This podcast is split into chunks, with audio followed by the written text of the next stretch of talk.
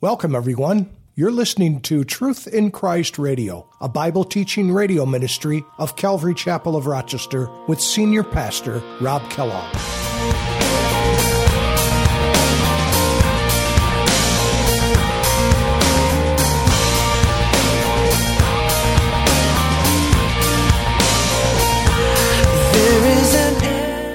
And the tree said to the bramble, You come and you reign over us. And the bramble said to the trees, If in truth you anoint me as king over you, then come and take shelter in my shade. But if not, let fire come out of the bramble and devour the cedars of Lebanon. And really, what this young man Jotham is doing is showing that Abimelech is this bramble. He's the he's the the, the, the, the weed really that really has no use in, in a sense. It's just really nothing to be used but, but for kindling a fire again.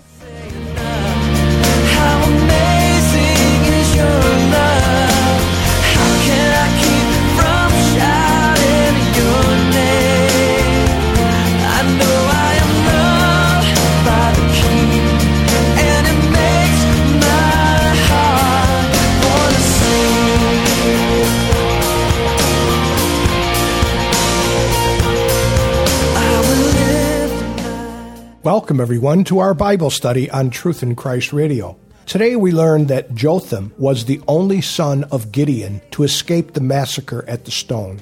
Here he told a parable to rebuke the men of Shechem for their choice of Abimelech as the king. He made this speech from the top of Mount Gerizim, the mountain from which Israel heard the blessings of God pronounced upon the obedient about 150 years before. In the parable told by Jotham, the worthy trees didn't want to be king, but the unworthy bramble agreed to be king. The bramble was a low, thorny bush and offered shade to no one. We know that God must be the one to choose our leaders. Now let's join Pastor Rob. Other possibilities. And, and we see that over and over again in the Bible. We see it in history. We see it in Henry the Eighth, or you know Henry the uh, in, in England we, we see th- those kinds of things. We saw it in Herod's life. That's really who I meant to, to talk about. We see it in Herod's life. He was so hungry and jealous for power, he, he didn't want anybody, any threat to his throne, he would just kill the person, even his own family. And so it was probable that this was the motive uh, for Abimelech and the hatred that he hated his 70 other brothers. And again, this thing has lived out in society and culture ever since man was created. It's just continued, it's perpetuated. And so in verse 6 it says, And all the men of Shechem, they gathered together, all, uh, all of Beth Millo, which uh, Beth Millo means house of the fortress. And they went and they made Abimelech king beside the terebinth tree at the pillar that was in Shechem. And I love these uh, descriptions in the Bible because they mean something whenever you see something like this, it was a location uh, certainly unknown to us now, and probably even unknown uh, uh, several hundred years ago, or even a thousand years ago. Because how long does a tree live? You know, uh, some trees, like the olive trees in, in Gethsemane, uh, some of the the trees that are there are from the root system of the trees in Jesus' time, but uh, things get burned down, things get rooted up, but I love how it, it, gives a specific place, this terebinth tree, and there was something special and unique about this place. You, uh, we don't have the time and to, to, go into it tonight, but a lot of things happened at this place, at this pillar that was in Shechem. And so, as we get into verse 7 through 15, we're going to see uh, perhaps the very first parable in the Bible, and it's given by Jotham, because you recall when, when they came and he killed, oh, I forgot to mention something in verse 5, excuse me. It says, Then when he went to his father's house, house at Ophrah, and he killed his brothers, the seventy sons of Jerubbaal, on one stone, so he massacred them, killed them. But Jotham, the youngest son of Jerubbaal, was left because he hid himself. And wouldn't you hide yourself? And so God allows a remnant, someone to escape, you know, and I love that. Um, and so all the men of Shechem, uh, verse 6, gathered together, all at Beth, uh, all of Beth Millo, and they went and they made Abimelech king beside the terebinth tree at the pillar that was in Shechem. And now when they had told Jotham, he went and he stood on top of Mount Gerizim and he lifted his voice and he cried out. And, and one thing you have to remember is, uh, again, uh, Mount Gerizim is, uh, is a mountain on the south side, and then there's this plain in between. And right in the center of that plain is the town or village of Shechem. And then on the other side of that, north of that, is a uh, Mount Ebal. And so now, Jotham, this youngest son who had escaped of the 70 that were killed, he gets up on top of the mountain and he says, Listen to me, you men of Shechem, that God may also listen to you. And here he gives a parable of, of trees. And this is really interesting. And he's setting up basically an example between um, himself or Gideon's uh, family versus the uh, uh, Abimelech himself. And so he gives this parable and he says, The trees once went forth to anoint a king over them. And they said to the olive tree, Reign over us. But the olive tree said to them, Should I cease giving my oil, with which they honor God and men, and to go and to go to sway over trees? And then the trees said to the fig tree. So now the, the trees come to uh, the fig tree and say, You come and reign over us. But the fig tree said to them, Should I cease my sweetness and my good fruit and go to sway over trees? And then the tree said to the vine, You come and reign over us. But the vine said to them, Should I cease my new wine with cheers both God, which cheers both God and men and go to sway over the trees? And then all the trees finally, after all of these different uh, trees uh, refuse to rule over the trees. You know, the olive tree, the fig tree, and the vine. It's kind of interesting that these all symbolize Israel, by the way. And then the, the trees come to the bramble, which is really just a brush. It's really nothing to be used of except to light fire and to use for cooking as sort of like kindling kind of thing. And the tree said to the bramble, You come and you reign over us. And the bramble said to the trees, If in truth you anoint me as king over you, then come and take shelter in my shade. But if not, let fire come out of the bramble and devour the cedars of Lebanon. And really, what this young man Jotham is doing is showing that Abimelech is this bramble. He's the he's the the the the, the weed really that really has no use in, in a sense. It's just really nothing to be used but, but for kindling a fire again. You know, but these other, the, the vine and the olive tree and the fig tree, they all have very specific purposes. They all have good purposes. But now you've got this vile man, uh, Abimelech, and you're going to anoint him king over Israel? Is that what you really want to do? And so notice the, the, the prophecy here that, that then come and take your shelter in my shade. Are you going to find, are, is the forest, are, is, is this tree, all these trees, are they going to come and find shelter underneath a bramble?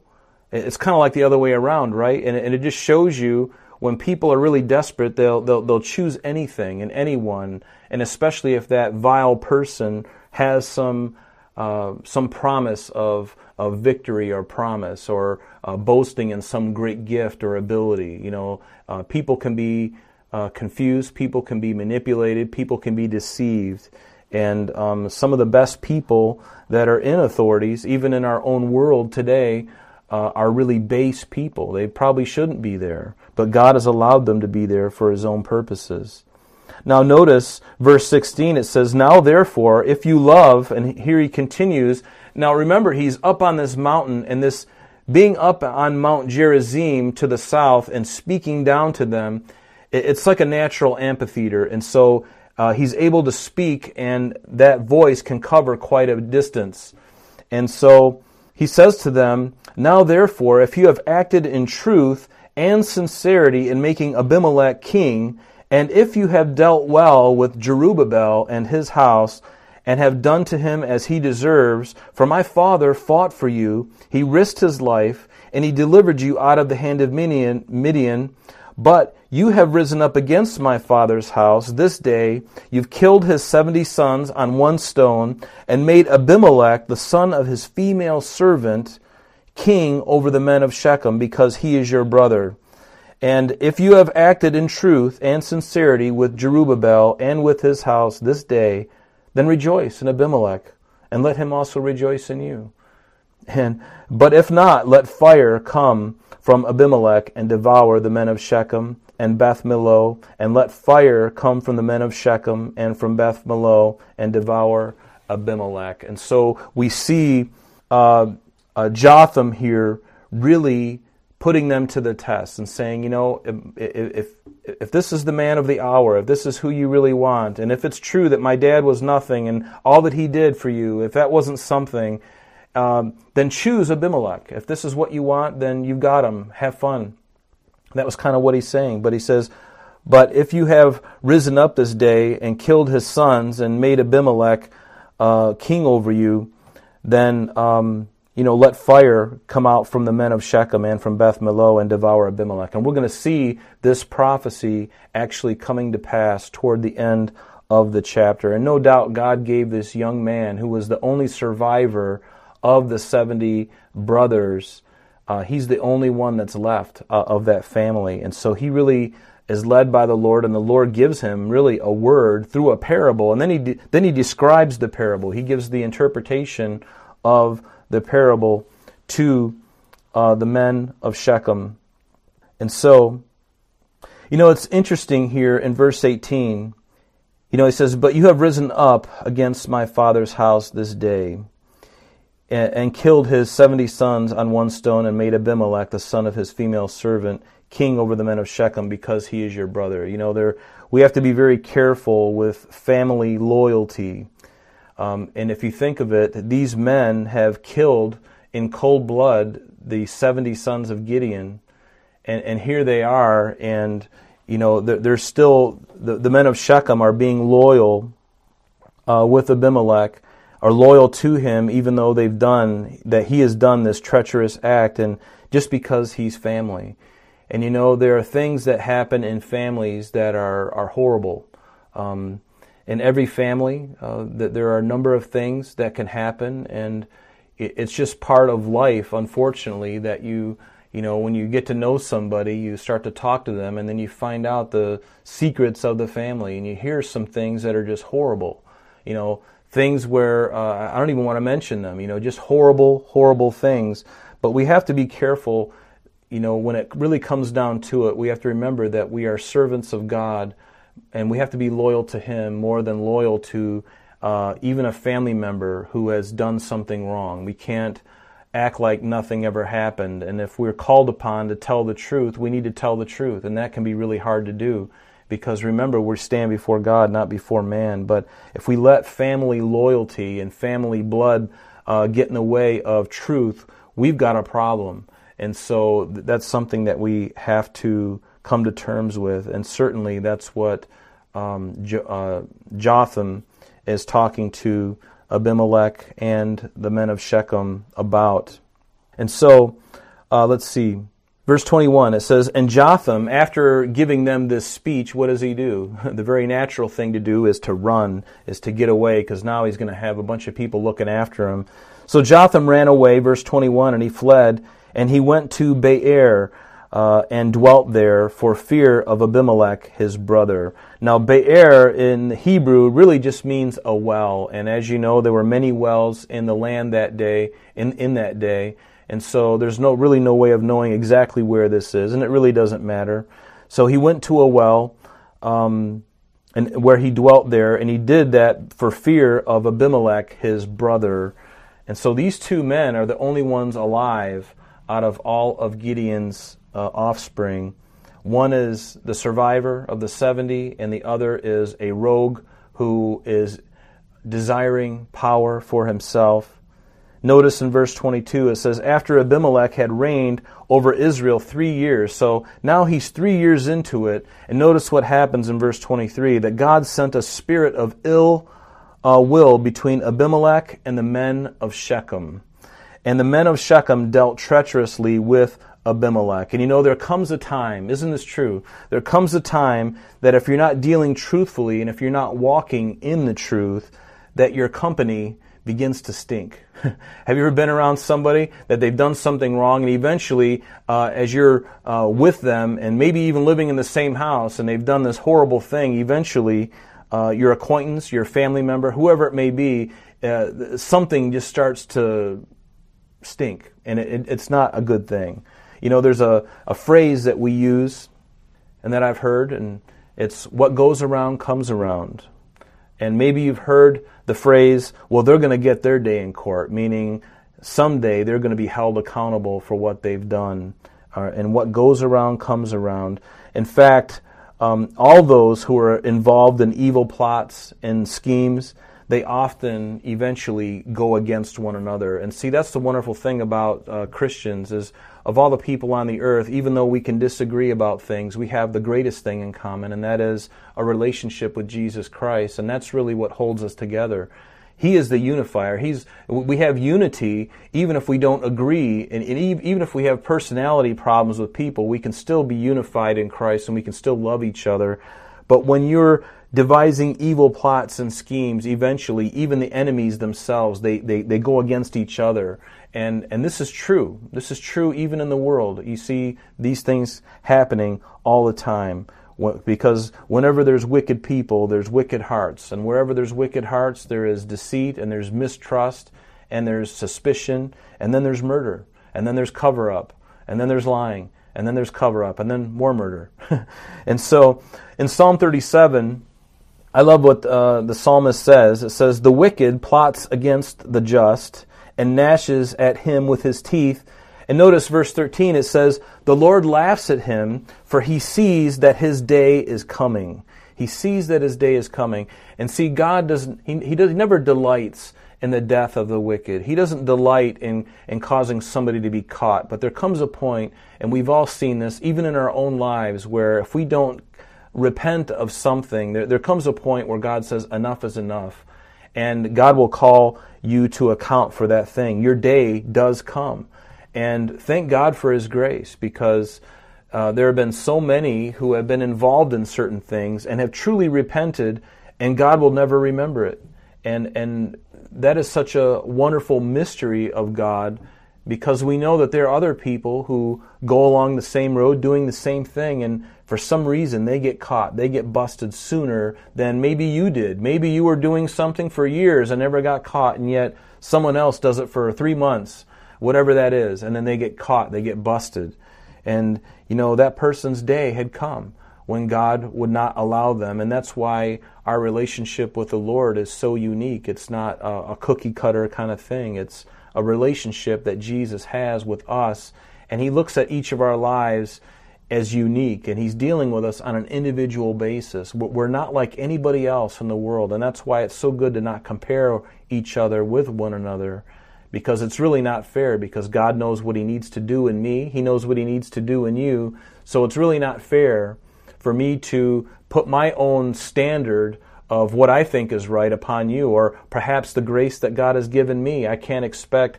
Um, I know God is gracious for everyone, but He has a limit on what He's going to do in someone else's life that may be different than mine. And that's a mystery that belongs to Him.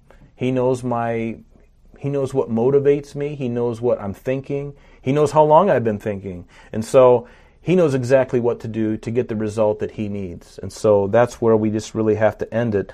But notice that God sent a spirit of ill will uh, between Abimelech and the men of Shechem.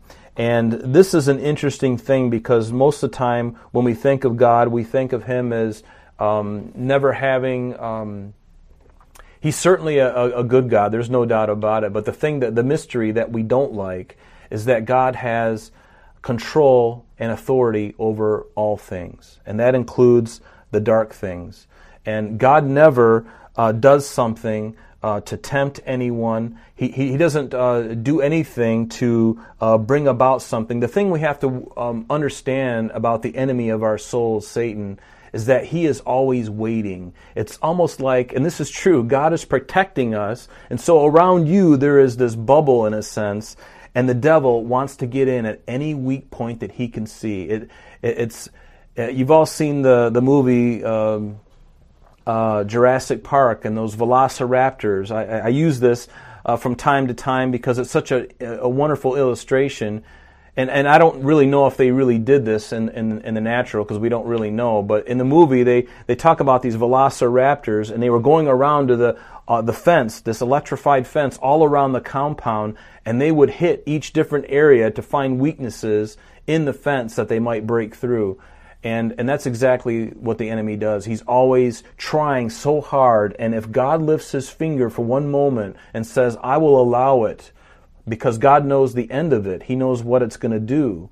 That's the mystery of, of iniquity. God will allow certain things to come into our life. He doesn't make it happen, but he allows it to happen because the devil all he is bent on is destruction and temptation and to destroy. That's all he wants to do. And God, by his wonderful grace, protects us from these things only unless he says, okay, I'm going to allow you. You know, in fact, in James, what does it say? In James chapter 1, beginning in verse 13, it says, Let no man say when he is tempted, I am tempted by God, for God cannot be tempted by evil. So when we look at this verse and it says that God sent a spirit of ill, um, we can't assume and can't, can't think that, well, well, God is just, you know, from his own self, from his own being, he is making this happen. He doesn't really have to do anything because God just has to basically allow something and the devil is right there ready to pounce at any given time on any given person for any given thing. And it's only the wonderful protection of God. You know, His mercies are new every morning, and I'm so glad He shields us in ways that we don't even understand we're being shielded. But that is our lovingly heaven, loving heavenly Father. But back in James it says, But each one is tempted, notice, when he is drawn away by his own desires and enticed, and then when desire has conceived, it gives birth to sin, and sin, when it is full grown, brings forth death. And so God doesn't really have to do anything. He just has to lift his hand of protection over a certain area to allow the devil to do something. And I love that God specifies what he what um, what the devil can and cannot do. You remember even in the book of Job, we see this in Job chapter 1 in verse 6 where it says there was a day when the sons of God came to present themselves before the Lord, and Satan also came up from among them and the Lord said to Satan, where, where, where, From where do you come? And so Satan answered the Lord and said, From going to and fro on the earth, and from walking back and forth on it. And the Lord said to Satan, Have you considered my servant Job? Now, this may sound like a, an, kind of like a, an unfortunate uh, invitation, and I'm sure Job is going, Well, why don't, why don't you ask him to consider somebody else? But see, the thing is, God knows the end from the beginning. He knew from that moment, he knew what the end of Job was going to be and how God was going to bless him so much more than what he had started off with and the work that he was going to do in Job. The devil doesn't know that. God knows that. But all the devil knows is I can hurt, I can inflict pain because the devil doesn't know to what level God is going to allow this to go on. And so the devil, he's just like a thirsty, ravening wolf uh, a ravening bear and he just wants to kill and he doesn't care how he does it. He doesn't even care the purposes of God. He just wants to destroy because that's where, that's his character. He's a destroyer, he's a thief, he's a liar, and he's been that way from the very beginning. But this is what he said. He says, Have you considered my servant Job, that there is none like him in all of the earth, a blameless and a man upright, one who fears God and shuns evil? So Satan answered the Lord and said, Does Job, does Job fear God for nothing? Have you made uh, have you not made a hedge around him, around his household, and around all that he has on every side? And here it is. God had made a hedge around this man, around his family, his whole household. Consider that like the bubble in a sense. The devil's saying, uh, sure, I've considered him, but you know what? You've got him protected. And, you know, he's, he's... I'm sorry, that's all the time we have for today, but please join us next time as Pastor Rob continues our study in the book of Judges. Calvary Chapel of Rochester is located at 2503 Browncroft Boulevard, Rochester, New York 14625. You can reach us at our church office between 9 a.m. and 4 p.m. Monday through Friday at area code 585 586 3140. If you would like to have an audio CD of today's message mailed to you in its unedited form, simply mention today's date when contacting our church office. You can also contact us via the web by logging on to www.calvaryrochester.com. There you will be able to access a number of useful things, such as information concerning our beliefs, our ministries, contact information, our location, service times, and much more. You can also download or listen to the radio and sanctuary messages free of charge from the teachings link at the top of the page. To listen to Calvary Chapel of Rochester sanctuary messages or Truth in Christ radio on your mobile device, just subscribe to both through Google Play and Apple Podcast. You may also join us on Sundays and Thursdays through live streaming of our services and Bible studies. Just click on the online services link. We're so glad that you could join us today. And if there is any way that we can bless you in your walk with Jesus Christ, please don't hesitate to call our church office. Remember, Jesus said, I am the way, the truth, and the life. And for this cause I have come into the world, that I should bear witness unto the truth. Everyone who is of the truth hears my voice. May God bless you in abundance today as you walk with Him. And until next time, this has been Truth in Christ.